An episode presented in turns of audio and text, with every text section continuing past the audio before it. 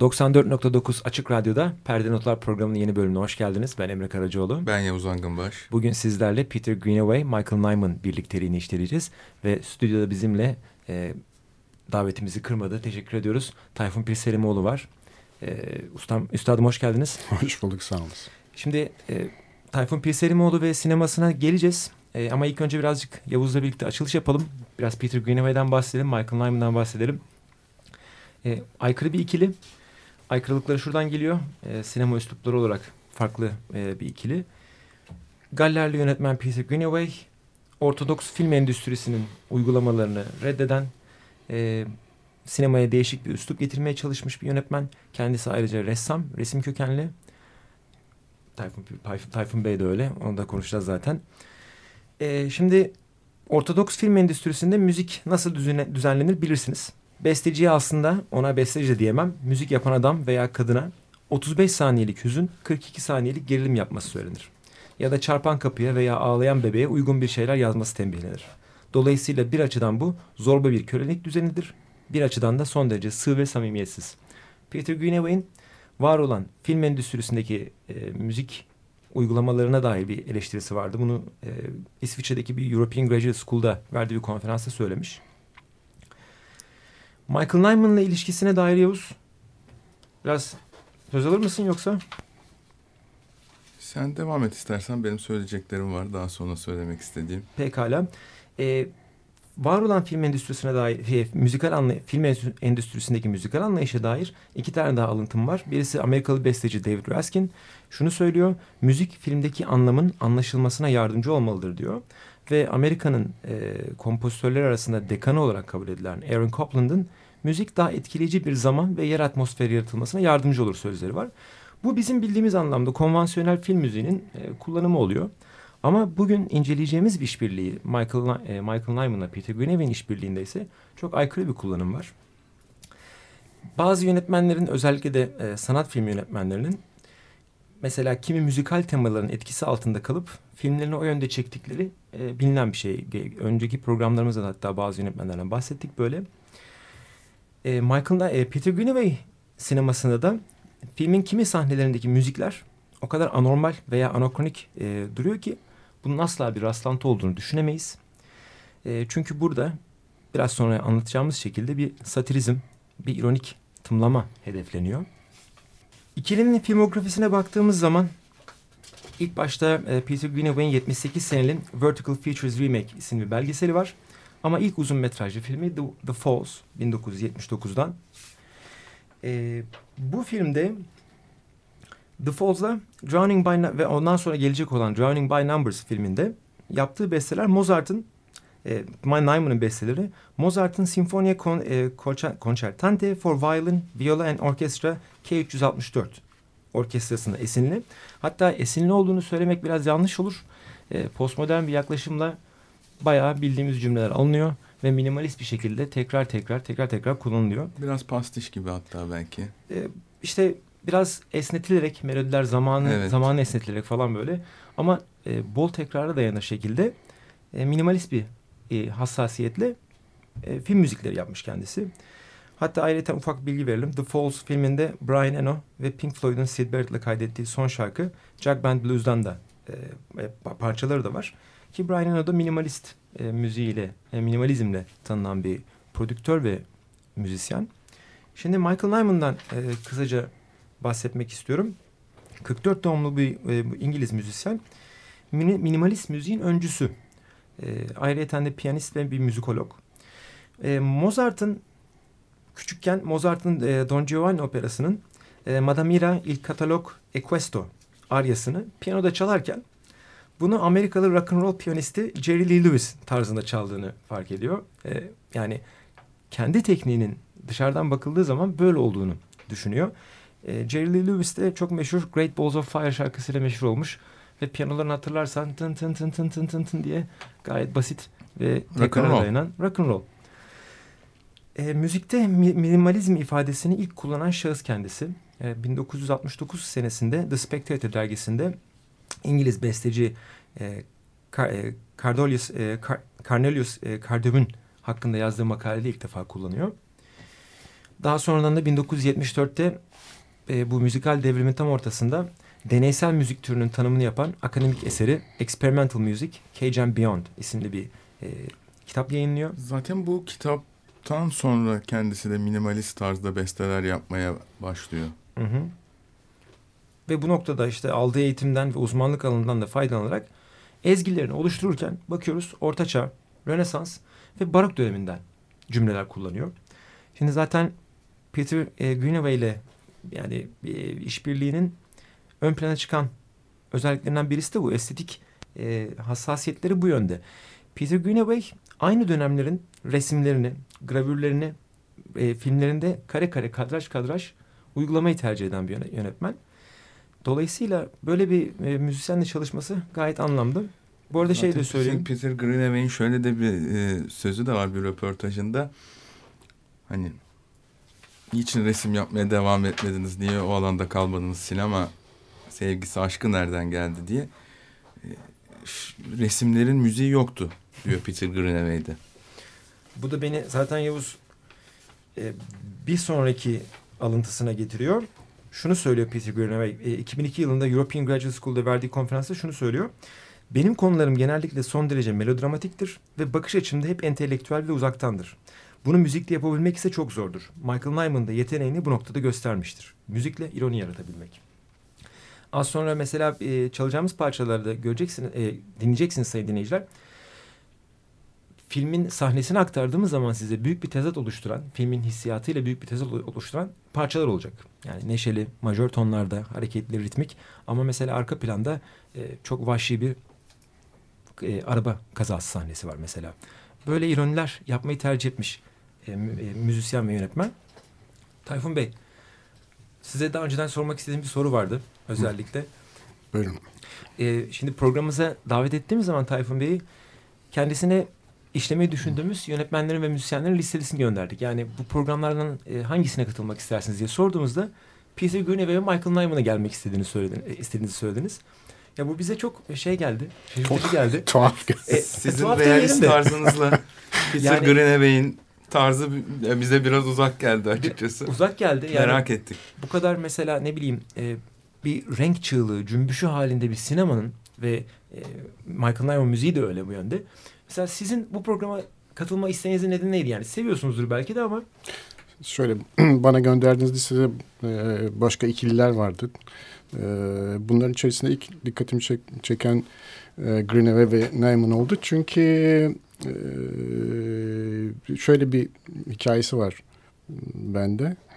E, biz Mithat Bey ile Mithat Alam'la e, çok yakındık ve, sürekli yemeklere gider ve yönetmen gıybeti yapardık. e, Mithat Bey çok hoşgörülü olmasına rağmen ve dünyanın bütün yönetmenlerini sevmesine rağmen Greenaway'den nefret ederdi. Hı hı. Onun bir lafı üzerinden e, bir, bir laf etmiş olmasından dolayı sinemanın öldüğünü söylemiş olmasından dolayı. Dolayısıyla Greenaway'i görünce hemen e, Mithat Bey'in o e, onunla ilgili ettiği laflar aklıma geldi. Birincisi bu. Bu bir e, onun ismini görünce hemen Mithat Bey'i hatırlamış olmam. E, ikincisi bu ikili olarak e, benim ilgimi çekiyorlar. Yani tabii çok büyük bir yönetmen ve çok büyük bir müzisyen, besteci. E, şundan dolayı aslında hem aykırıymış gibi görünüyor ama hem de böyle bir bence e, şöyle bir ortak noktaları var. E, bence barok pervers bir iş yapıyorlar ikisi de. Doğru bir yorum yalnız bu arada katılırım yani ben de. Ee, ve siz anlatırken de geçti bu e, bunun satirik tarafıyla e, çok iyi oynuyorlar. Hı hı. Yani bu bu yeteneklere e, şapka çıkarmak lazım ve ben de o yüzden sineması bana çok yakın olmamasına rağmen büyük bir saygı beslediğim bir yönetmen. Pekala. Ee, size sonra yine söz vereceğiz Tayfun Tabii. Yavuz bir parçayla başlayalım. Tabii Çok ki. çene çaldık. Ee, The Draftman's Contract filminden. 1982. Ee, The Draftman's Contract filminden şarkıdan sonra bahsedelim. Bahseder misin sonra şarkıdan sonra? Konuşuruz tabii. Seçtiğimiz şarkı Chasing Sheep is, be is Best Left to Shepherds. Koyunları kovalamak e, en iyisi e, şeylere bırakılmalı Çobanlara Bırakılmalı isimli parça. Bu parçanın şöyle bir özelliği var. Michael Nyman barok besteci, İngiliz barok besteci e, Purcell'in King Arthur operasından birebir bir cümleyi alıyor ve bunu minimalist bir estetikle sayısız kere tekrar ediyor. Birazcık zamanıyla oynayarak, biraz esneterek onu. Ama e, yani filme de çok uyumlu bir e, parça. Parçadan sonra birlikte olacağız.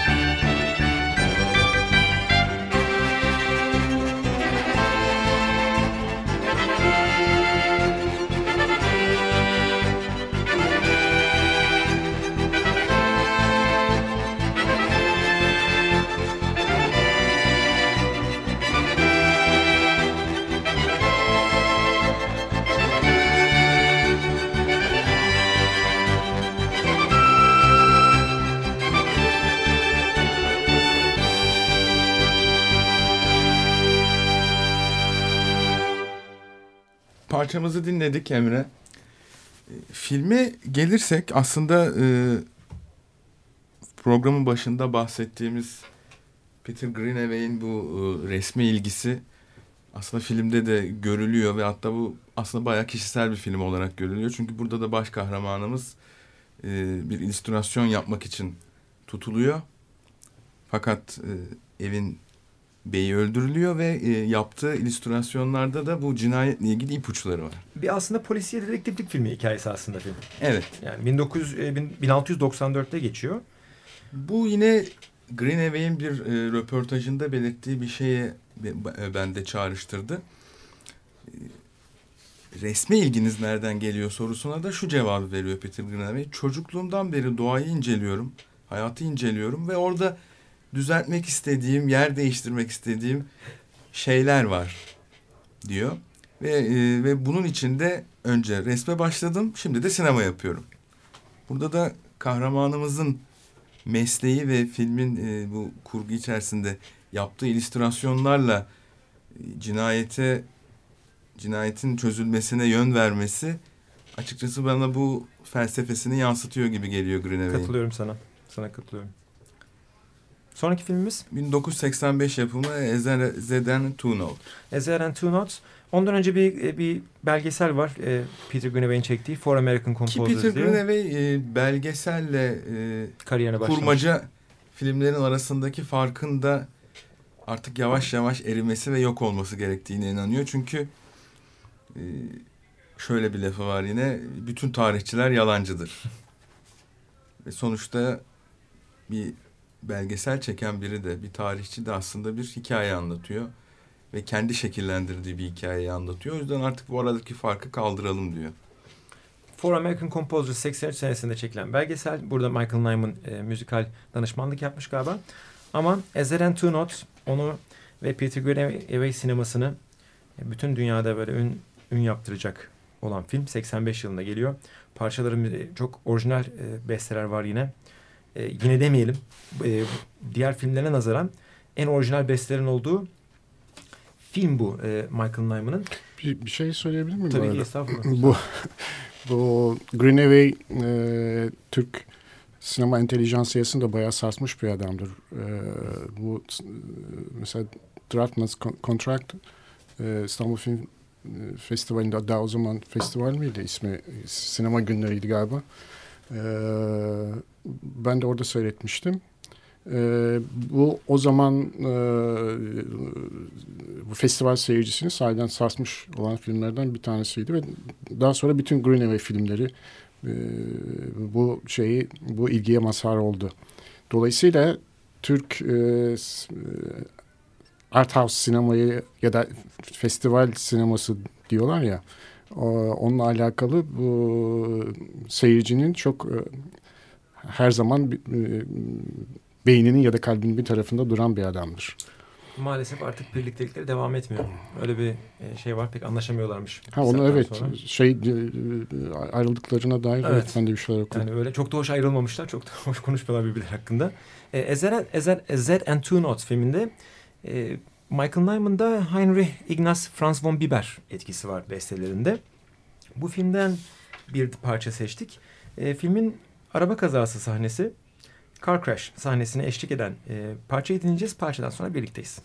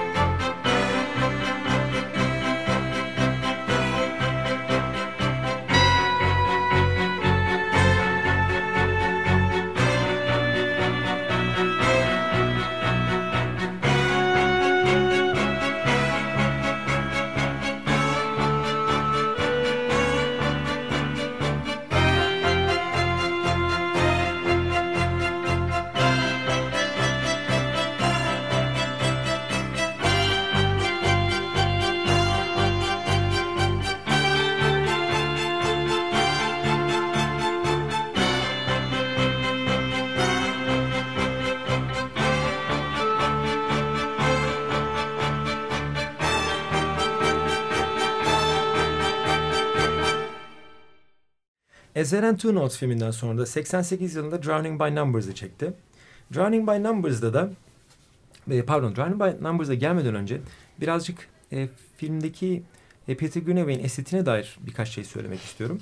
Şimdi e, şarkı arası verdiğimiz zaman burada Tayfun Bey'le ufak bir tartışmaya girdik. Şimdi onu da buraya taşımak istiyorum kesinlikle.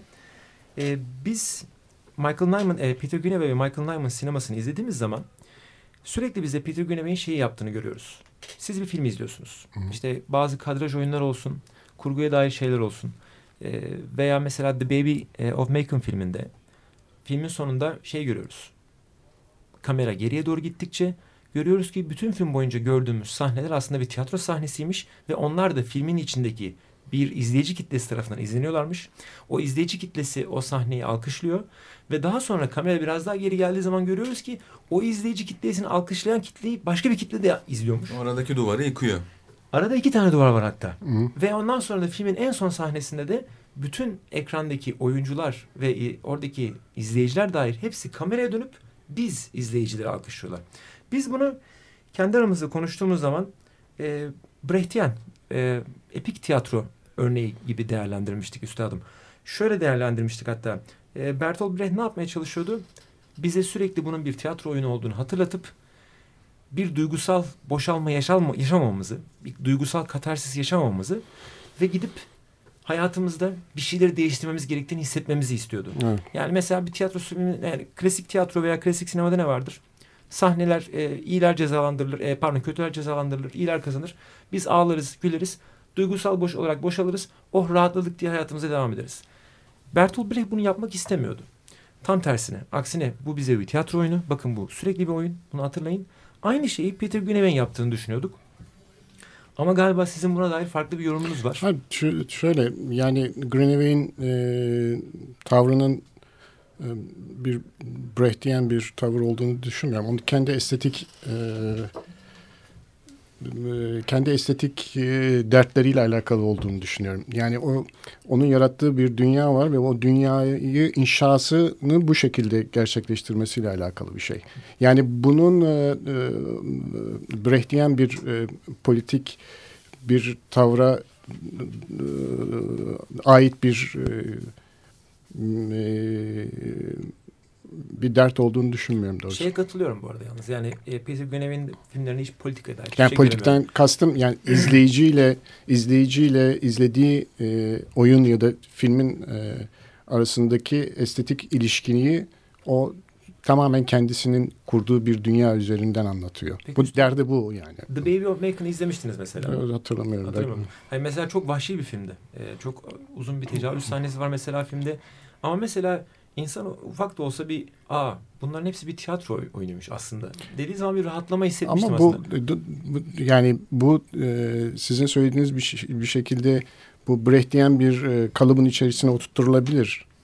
Lakin adamın böyle bir derdi, derdi olduğunu Doğru. hiç düşünmüyorum Doğrudur. açıkçası. Doğrudur. E, 88 senede Drowning by Numbers'da Mozart etkili e, besteler var. Buradan da e, bir şarkı seçtik tabii ki. E, Drowning by Number 3. Üçüncü boğulan kişinin, boğulan adamın e, parçası. Benim çok sevdiğim bir parça. E, özellikle sonunda çok güzel bir çözülme anı var. Üç buçuk dakikalık bir parça. Parçaya sabredin. E, son 45 saniyesinde çok güzel bir çözülme sizi bekliyor. Parçadan sonra birlikteyiz.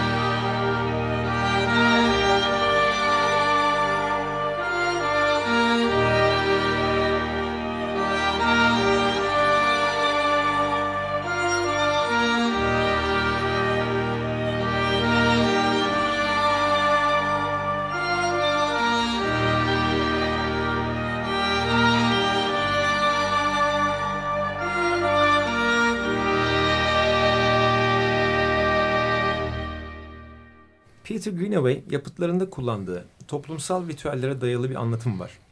Klasik kültüre sürekli vurgu yapıyor. E, tragedya geleneğine bir bağlılık gösteriyor.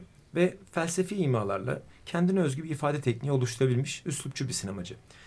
Şimdi e, başka yönetmenler mesela suskun, suskunluk sekanslarından e, mana damıtmayı seviyor.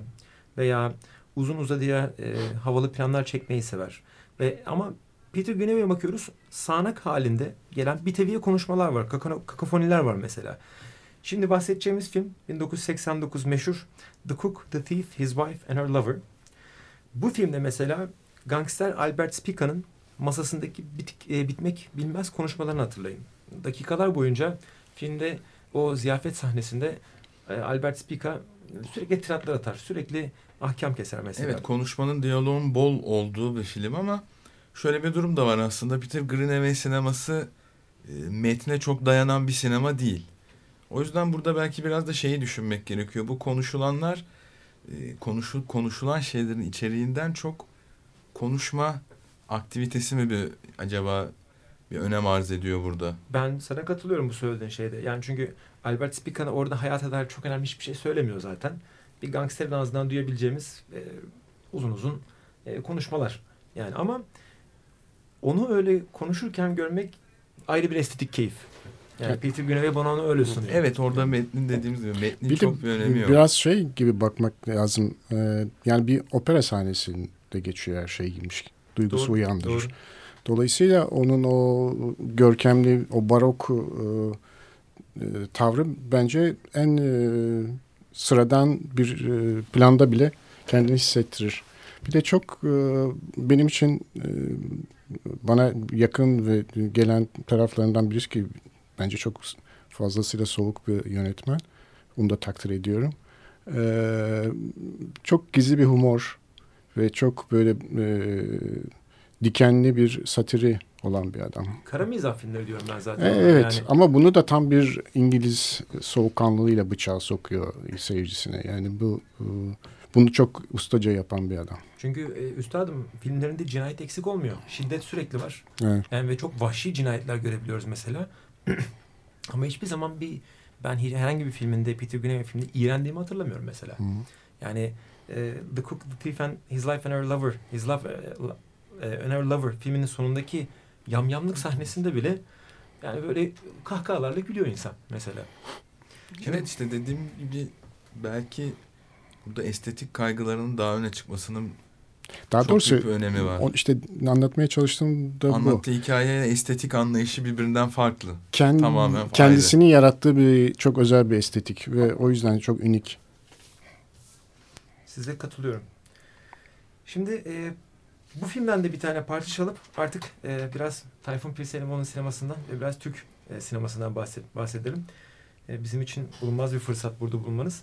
E, Memorial parçasını seçtik. Çok meşhur aslında 13 dakikalık e, bir eser. Ve Michael Nyman kendi grubuyla birlikte e, bütün konserlerini mutlaka çalıyor. Ama biz tabii ki bundan bir pasaj seçtik sizin için. 4 dakikalık parçadan sonra birlikte olacağız. Müzik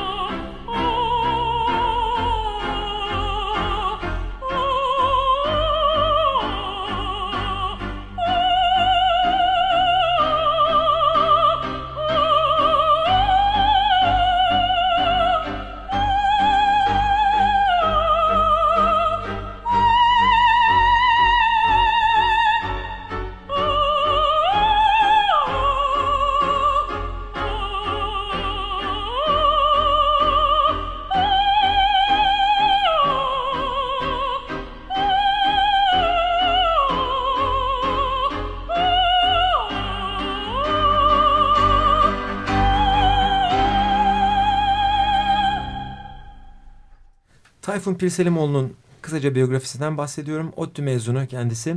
Viyana'da resim ve gravür okudu onun ardından. Üstadım ODTÜ'de ne okudunuz? Meteoroloji mühendisi. Meteoroloji mühendisi. Ee, bağımsız Sanat İnisiyatifi Akademi Genius diye okunuyor galiba. Genius. Genius. Genius'ta dersler verdi. Yurt içi ve yurt dışında birçok sergi açtı ve sergiye katıldı. Ee, senaryosunu yazdığı, kendi çektiği filmlerin yanında, onlardan zaten bahsedeceğiz. Kendisi ayrıyeten edebiyatla da meşgul. Ee, roman sayısı dört galiba şu an. Yok altı. Altı oldu mu? Altı, iki tane de öykü kitabınız var galiba bildiğim kadarıyla. Doğrudur. Üstadım şimdi e, sizin burada bulunmanız gerçekten bizim için büyük bir nimet. Çünkü biz bu makale serisini 10 senedir hazırlıyoruz. Bu programın e, hazırlığı 10 senedir süre gelen bir şey. E, 10 yurt- senenin sonunda mı beni buldunuz? 10 senenin sonunda radyo programı yapmaya başladık. Ondan sonra böyle sizin gibi yönetmenleri davet edebiliyoruz.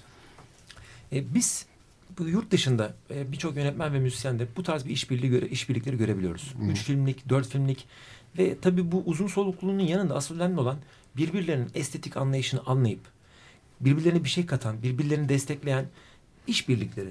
Biz bunu Türk sinemasında göremedik. Hı hı. Yani biz mi yanılıyoruz?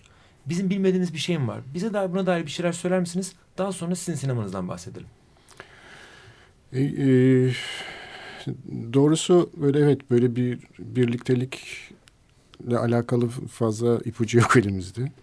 Gerçi Yeşilçam'da e, az önce konuştuğumuz gibi Cahit, Cahit Berkay. Berkay'ın adına... stüdyo müzisyeni. Yani herkese film müziği E, yapıyor. Evet. Bir de yönetmenden yönetmene tarzı da pek değişiyor Değişiyor. gibi gözüküyor. Ama çok evet. yetenekli bir müzisyen. Kesinlikle. Dolayısıyla Türk sineması da onu keşfetmiş ve e, birçok filmin müziklerini yapmış. E, açıkçası e, yani benim kendi tecrübemle söyleyebileceğim şeyler var ama çok fazla bilgi sahibi de değilim. Fakat şunu düşünüyorum. Sizin sorduğunuz soruyla alakalı olarak niye yani böyle birliktelikler olmuyor? E, çünkü iki tarafında böyle e, bu işle alakalı çok kafa yorduğunu düşünmüyorum. Estetik kaygı yok o zaman diyorsunuz. Yani estetik Güvenli. kaygıdan ziyade e, yani yönetmenlerin yani bu bütün e, bütün yönetmenleri kapsayan bir şeyden söz etmiyorum. Yani bunun kapsamı ne olduğunu onu da çok açıklayabilecek bir durumda değilim ama genel olarak dışarıdan bakıldığı zaman e, görünen o, o ki e, yönetmenlerin büyük bir kısmı e, müzik konusunda özel bir hassasiyetleri yok. E, diğer taraftan da dış gene dışarıdan gördüğüm kadarıyla müzik yani sinema üzerine kafa yorup da bunun için müzik üretme e, derdi olan çok fazla müzisyen de yok anladığım kadarıyla. Genellikle o zaman yönetmenler mesela şey mi Ama oluyor? bu talep tabii ki yönetmenden gelir. Daha öyle olması lazım. Öyle olması düşünüyorum. lazım ama e, bu bizim sinemamızın böyle özel bir derdi olduğunu söylemek güç. Bunun belki da- Türkiye'de enstrümantal müziğin de çok ilgi görmemesiyle de burada bir bağlantı kurabiliriz sanırım. Belki Film müziği ağırlıklı olarak enstrümantal yapıda. E, Türkiye'de de açıkçası enstrümantal müziğe çok bir ilgi. Bir de Türk Yok. sineması geleneği varsa böyle bir gelenek, bu geleneğin içerisinde en başından beri böyle bir ilişki kurulmamış. Dolayısıyla e, böyle bir zemin olmayınca e, bugün de yönetmenlerin esas dertleri arasında bu bu filmin e, müziği ne olacak diye e, kafa yormak çok fazla rastlanmıyor. Peki o zaman sizin sinemanıza gelelim üstadım. Ben Şimdi- yanlış adam seçtiniz beni. Yok hayır kesin hiç öyle düşünmüyorum. Ee, şu açıdan. Bazı filmlerinizde müzik bile yok. Hiç yok Evet. hatta. Bazılarında da çok sade şekilde ve asgari e, seviyede var. Yani müziğe dair sizin estetik anlayışınız da aslında masaya yatırabileceğimiz bir şey. Yani siz yönetmen olarak ne, ne düşünüyorsunuz mesela? Şöyle, şöyle yani müzikle alakalı sinema müzik ilişkisi üzerine benim düşüncem şu. Bir kere ana akım sinemanın müzikle kurduğu ilişkiyi çok e, gayri ahlaki buluyorum. E, bu şundan dolayı e, sinema çok tehlikeli bir sanat ve izleyiciyle kurduğu ilişkide bu ahlaksızlığı son derece rahat bir şekilde kullanabiliyor. Yani şunu demeye çalışıyorum izleyiciye e, icbar eden, onu yakasından tutup sağa sola çekip götüren bir sinema e, ana akım sinema ve müzik de burada bu bunun silahlarından biri olarak kullanılıyor diye düşünüyorum. Doğru. Yani şudur, oturuyorsunuz karşınızda bir film seyrederken birden size birisi e, birisi dediğim sinema, bizatihi perdeden fırlayan bir şey. E, şimdi şunu düşüneceksin, şimdi şöyle e, ağlayacaksın, şimdi güleceksinin bütün işaretlerini veriyor. Bu, bu bunu seyirciye e, yapılmış bir hakaret olarak görüyorum ben. E, yani benim sinemamda bu ilişkinin yani seyirciyle film arasındaki ilişkinin son derece e, açık olmasını talep ediyorum. Dolayısıyla böyle bir e, enstrümanı kullanmayı doğru bulmuyorum. Üstadım doğru anlıyorsak burada seyirci kendi okumasını biraz daha kendi çaba göstererek Gayet tabii. Yapmalı. Yani ben ben seyircinin sorumlu olduğunu düşünüyorum. Yani o koltuğa oturduğunuz zaman tıpkı elinize bir kitap aldığınız, açtığınızda bir nasıl bir sorumluluk duyuyorsanız onu okuyup bitirmekle alakalı olarak o filmle alakalı da aynı sorumluluğu taşıdığınızı düşünüyorum seyirci olarak. Dolayısıyla o yükümlülüklerin içerisinde e, bu bana bir şey anlatıyor. Ben de bunu anlamak için bir çaba e, sarf etmem gerekir ilişkisinin kurulması gerektiğini düşünüyorum. Müziği o zaman biraz hile olarak görüyorsunuz yani. E, evet yani eğer müzik e, filmin e, ses tasarımı içerisinde ayrıca bir görev yüklenmişse bunu e, bunu çok rahatsız edici buluyorum. Dolayısıyla benim filmlerimde e, çok az müzik var. O müziğin olmasının nedeni de artık yani biraz da yapımcıların beni biraz sıkıştırmalarıyla e, olduğunu da itiraf etmek Yoksa hiç, kullan, hiç mi kullanmıyorsunuz? Yani yok. Bu şun, şuna karşı değilim. Yani yanlış anlaşılmak da istemem. Bunu bu müziği hakkıyla kullanan e, yani mesela az önce bahsettiğimiz Peter gibi Greenaway. Peter Greenaway. Yani onun kurduğu sinemada onun estetik anlayışı içerisinde bu sahiden çok saygı değer bir şekilde kullanılıyor yapılıyor. Dolayısıyla buna bir itirazım söz konusu değil. İtirazım demin anlatmaya çalıştığım gibi bu bu e, e, müzik silahını e, seyirciye ateş etmek için kullananlar için söylüyorum. Bir şey söyleyecektim daha sen Osman. Tamam aynı şekilde bunu görsel estetiğe uyarlarsak bu, bu, bu, bu da sizin doğru. sinemanızda aynı yani aynı düşünceyi görsel estetiğinizde Aynen. de görebiliyoruz. Aynen çünkü yani bir e, güzel resimle e, seyirciyi avlamaya çalışmak da aynı derecede bence e, sıkıntılı. Yani herhangi bir şekilde seyircinin boğazına yapışan sinemanın ya da seyirciyi e, ben buna icbar edici diyorum zorlayıcı bir e, hale sokan e, sinemanın benim sevdiğim bir sinema olmadığını söylüyorum. Aklınızda hiç başka Peter Greenaway dışında böyle aklınızda kalmış film müzikleri var mı? İyi kullanımına dair örnek verebileceğiniz hiçbir isim geliyor mu aklınıza? Yani mesela çok iyi yapılmış müzikler var. Ee, Filmiyle birlikte diye söylüyorum ama. Tabii. Evet filmiyle birlikte. Mesela şimdi hemen aklıma Sakamoto geliyor. Hı hı. Bu Furio hatırlar mısınız? Ee, mesela o Merry Christmas Mr. Lawrence. Mr. Lawrence. Evet, doğru. Ee, filmde e, müzikleri şey yapıyor hatta. E, Japan Sa grubunun... işte Sakamoto. Sakamoto oynuyordu filmde hatırladığım Oynuyor, kadarıyla. Hayır, Japan. E, Japan David David Sylvian. David Sylvian'ın e, şarkısı falan da var hatta var. mesela. Doğru. Yani mesela o filmin e, kendi e, derdi içerisinde e, o hamur birlikte yoğrulmuş. Ben de mesela ilk aklıma bu geldi ama başka düşünsek bulabileceğimiz başka Yok ben filmler de aklınıza vardı. gelen diye özellikle sordum. Ben başka örnekleri var tabii ki. Peki mesela e, Pusta sizin 2009 yılı filminiz Pusta hiç müzik yok. Saçta müzik yok ama e, ilk uzun metrajlı filminiz. Evet. Hiçbir yerde de. Onda var. E, Cengiz e, Onural. ikinci filminiz. Hiç, e, Rıza mı ilkti? Yok hiçbir yerde. Hiçbir yerde. Özür dilerim. E, müzik Cengiz Onural'e. Evet. Mesela e, ve şey filmde pasajlar girip çıkıyor. Evet evet. E, O solo benim efkarlı, efkarlı ezgiler var. var, var evet. E, ve asgari müzik olmasına rağmen tabii de asgari olduğu için çok daha çarpıcı oluyor o, o, o, an, o anlar. Ya mesela orada ne düşünmüştünüz? Orada e, nasıl bir ilişkiniz vardı? E, Cengiz benim arkadaşım. e, Çok sevdiğim bir dostum. E, Bir de o benim ben işe biraz tersten başladım. Yani çok büyük bir prodüksiyondu e, hiçbir yerde. E, Yapımcıları e, Kadri Yurdatap'la e, Zeynep'ti. E, ve dolayısıyla bu işe ben bayağı bir şeyle başladım. Yani bu bir set resmi var. Yüzden fazla insan çalışmış. Dolayısıyla büyük bir filmle başladım ben. O büyük filmin bütün gereklerini de e, az çok yerine getirdiğimle alakalı olduğunu söyleyebilirim. Yani dolayısıyla o, onda daha böyle e, benim bugün yaptığım sinemaya göre daha fazla müzik olduğunu evet itiraf ediyorum. E, ama şöyle şunu da söyleyeyim. Yıllar boyunca müziksiz filmlerden sonra Ben O Değilim'de tekrardan müzik kullanım var. Ve aynı asgari seviyede. Ama çok ondan da az yani çok az daha var. Az. Daha az ama yine o, aynı e, şeyi gördüm ben. Aynı hassasiyeti gördüm. Belirli anlarda yani işte onu diyorum. Yani bir, bir, filmin ses tasarımının içerisinde de bir öge olarak yani biliyorsunuz filmin bir kurgusunu yap, çektiğin, çekildikten sonra bir kurgu yapıyorsunuz. Bir de ses kurgusu yapıyorsunuz. Dolayısıyla bu ses kurgusuna çok önem veriyorum.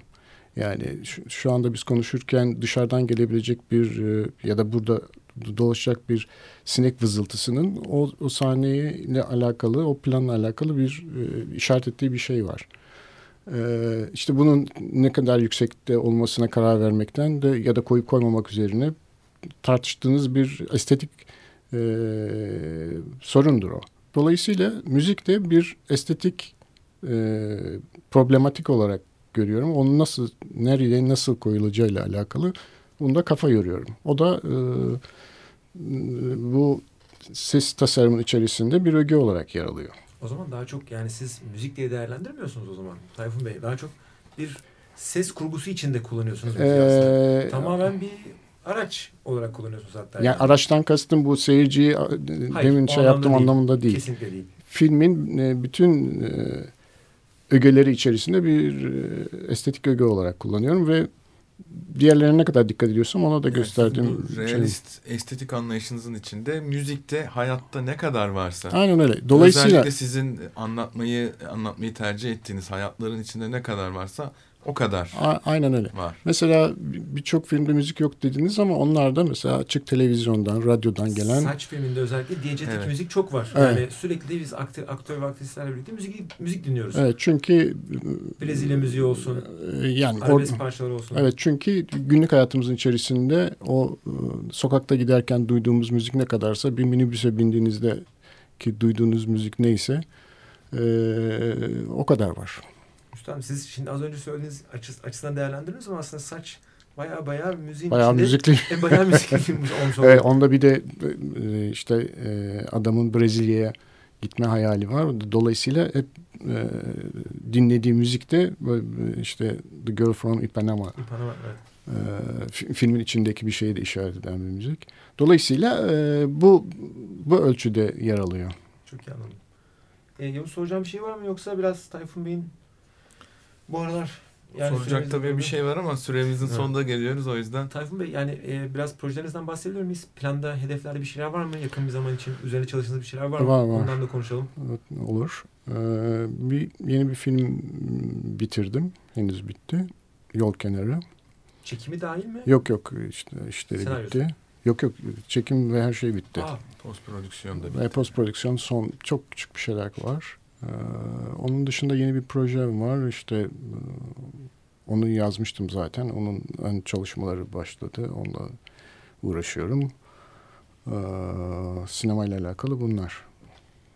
Bir en son yani roman yaz, 2013'te ee, giden bir romanınız Yok. Galiba. Geçen Kasım'da Berber diye bir kitabım çıktı iletişimden. Hmm, Şimdi yeni bir yarım bıraktığım bir roman var. Ona döndüm. Şimdi bir yandan da onunla cebelleşiyorum. Ee, bir, bir, bir ihtimalde önümüzdeki yıl şeyde e, Yunanistan'da bir sergim olacak. Böyle.